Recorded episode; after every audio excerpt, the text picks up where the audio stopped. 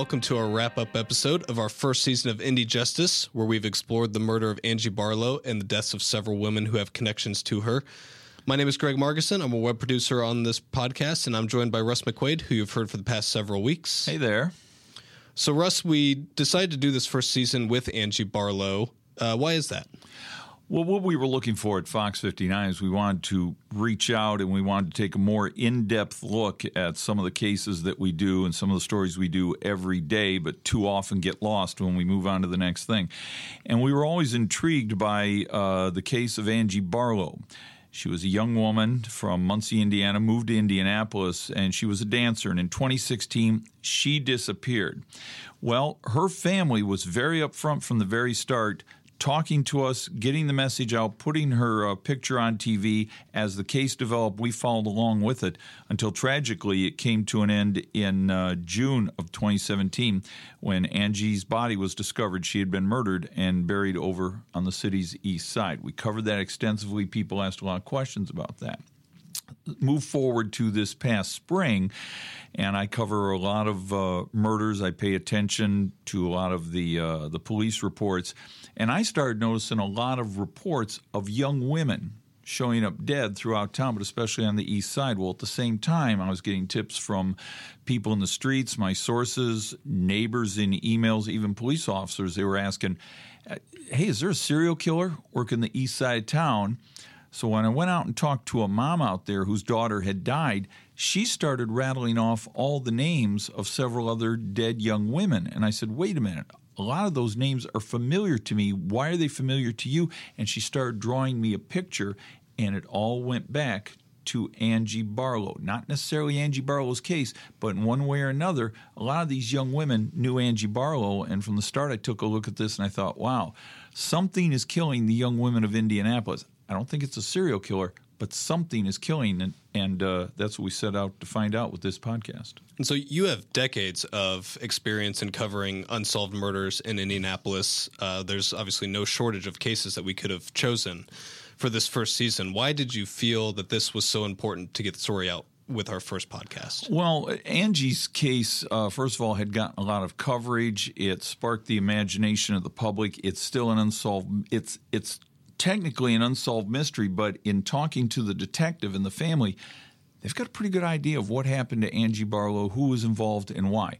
Proving it in court is another issue. Plus, there are many twists and turns of this that, you know, you only have so much time when you put a story on TV in 2 minutes to tell, but when you sit down and you talk with the families, you find out what it was like to live with this mystery 24 hours a day, 7 days a week, for years, and you find out the little details and the little stories that go on behind the scenes that you really wouldn't know unless you sat down and talked with a mom for 2 hours and just got every angle and every story out of it. And so we were able, and I got to give a lot of credit to the moms in this. They were all very cooperative when I called them because they said, whatever I can do to help solve my daughter's case, heal my own heartbreak, and also give a warning to anybody else out there in the streets or that has a family that maybe has a troubled child in it, to give them some hope.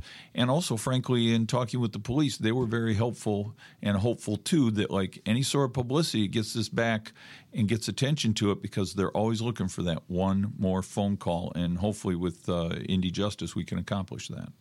And one thing you're no stranger to and had to deal with on this show was really interviewing someone for a long time about what is probably the worst day of their entire life. And when you have to deal with trying to get mothers to open up about their daughter's death and, you know, things that are connected to that, what struck you most emotionally about how they were able to tell those stories again and again and again as we've reported this through the years?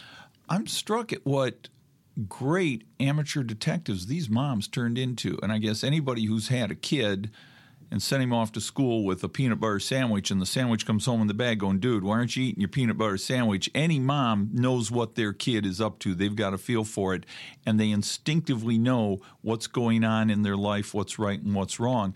And in sitting down talking with these moms, these moms, 201, were good amateur detectives that they were able to piece things together, phone calls, things their daughters said, things that were left behind in their daughters' bedrooms, that when they went to the police and they were able to hand them some information and said, okay, IMPD, you've got a running start at this thing. Not only have I dug this up, but I'm not going to stop. I keep my ears open, and these moms, as the investigations continue, they also, they're getting information, social media, phone calls, other conversations. They're asking questions, going around networking amongst themselves, networking in those neighborhoods, that these moms continue with their own investigations to help solve their daughters' cases.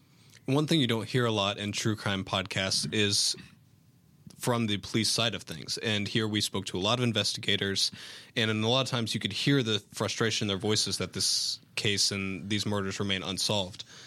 Do you feel like the culprits will be caught? Do you feel like they're any closer now than they were initially when they started investigating?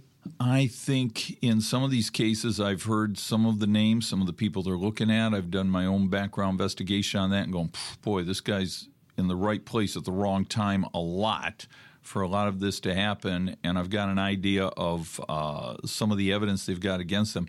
And it always comes – but knowing this and proving it in court is another thing. And I'm confident in the investigations.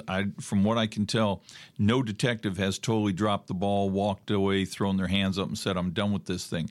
They're still working them. They're coming up with information. But every good investigation depends on – one more piece of evidence, and a lot of times it's that one person who maybe was there or didn't take a hand in the killing but knew about it or played a role in transporting a body later or just something like that. There are people out there. We're hoping to reach them with this podcast, because I've also learned this about suspects and offenders. They pay as much attention to the media and the investigation as the families do. And I can pretty much guarantee you that word has gotten around, especially with a podcast, that you can go national, you can go international with it. With some of these suspects who are out of state of Indiana, I can guarantee they've heard about this, they've listened to it, and so are others who are in that new state with them or have background information. And it's always, this isn't going away. It may be on the back burner, but it's always going to be there. It's not going away, and that's the advantage and the hope, the olive branch we reach out to the families with of, if you're not stopping, Mom, we're not stopping either. We're going to keep finding excuses to come back again and again and keep asking questions, keep working this story.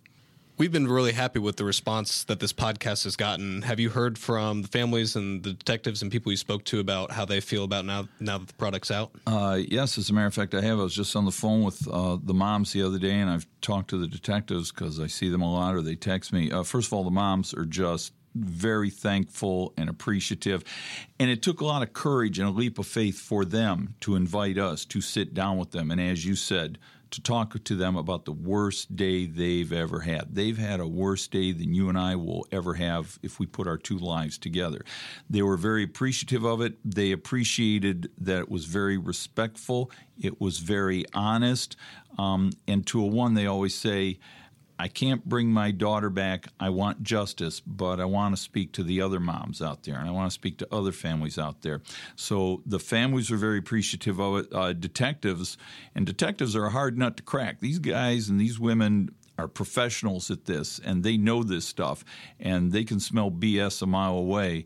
But a lot of them have gotten feedback and said, man, this is really great because it really tells the story from an investigative point of view, and this isn't as easy as you see on TV, and I think we were able to do that with our recounting of the investigation and the questions we asked and the way we put the story together, that they appreciated how we portrayed it, that basically said to our podcast listeners, this isn't that. This is a very complicated thing, and these people aren't dumb. They're really smart when they put this together. One of the points I really wanted to get through to this, and we did this in episode 4, is we spend a lot of time worried about 17 to 25-year-old young males shooting each other and killing each other, which we should because they make up the greatest roster of our murder victims, and firing off a gun gets a lot of attention. But what we found out through this is there's this whole below the radar, this whole strata of young women who are at risk in our city, and I would say virtually every city, that nobody's really paying attention to. It used to be if it was somebody's girlfriend or something like that, but now we're finding a lot of women are engaged in these risky lifestyles, and so hopefully, and you heard this in episode 4, we can get the attention of social organizations, government, law enforcement. Law enforcement knows this. The people who put out the grant money for programs and say, just don't focus on 17 to 25-year-old young males. There's a lot of young women out there that are also at risk, and they're also dying violent and preventable deaths. We need more programs to recognize that, their special needs, and to help them avoid these similar fates. That part's been very good. And then, of course, a lot of folks from the general public, and I get this a lot because we, as you know, we do Indy Unsolved on Fox 59, where we go back and look at cold cases. Our emails and my phone messages have been burning up the last few weeks with other people, some of them I know, some of them I don't, from previous cases coming forward saying, I've heard it, will you please do my son or my daughter's story? So we're starting to get a lot more tips and a lot more people asking us to profile their case in the hope that it can generate some attention and maybe come to a resolution. And the viewers are welcome to tweet at us if they have ideas for other shows that we want to do. We're at Indy Justice Pod on Twitter. And we do have several ideas for upcoming seasons, and we're already working on Season 2. Isn't that right, Russ? I will tell you about Season 2. We hope to get it launched before the end of the year. And this involves a young woman named Karen Jo Smith, a young mother, disappeared Christmas time of 2000. And from the start, everybody pointed the finger at her ex-husband, an ex-con who had threatened her, and the amazing investigation, the family's fortitude, the way that the family launched investigation and their own media outreach campaign, because this was in 2000, before we had things like silver alerts, and every TV station, responded immediately, and even police departments did not always respond immediately to missing persons. This one case in Indiana changed that, and then what was unique about this, the Marion County Prosecutor's Office needed to go forward and try to get a murder conviction on Karen Jo Smith's ex-husband without a body. Her body's never been discovered. This is a story about a young mom. This is a story about a scary ex-husband, ex-con. This is a story about an amazing prosecution, and it's a story of a case that really transformed the way in Indiana of the way we look at missing persons cases. And I think it's one that our audience is going to want to hear and go along with. So we're gonna flesh all that out. We're going to have it on for you here in the next few weeks, and I think it's going to be every bit as gripping, interesting, and exciting as our first season was. Well, great. So stay subscribed for that and any additional stories we come up with down the road. And we'll see you next time for Indy Justice.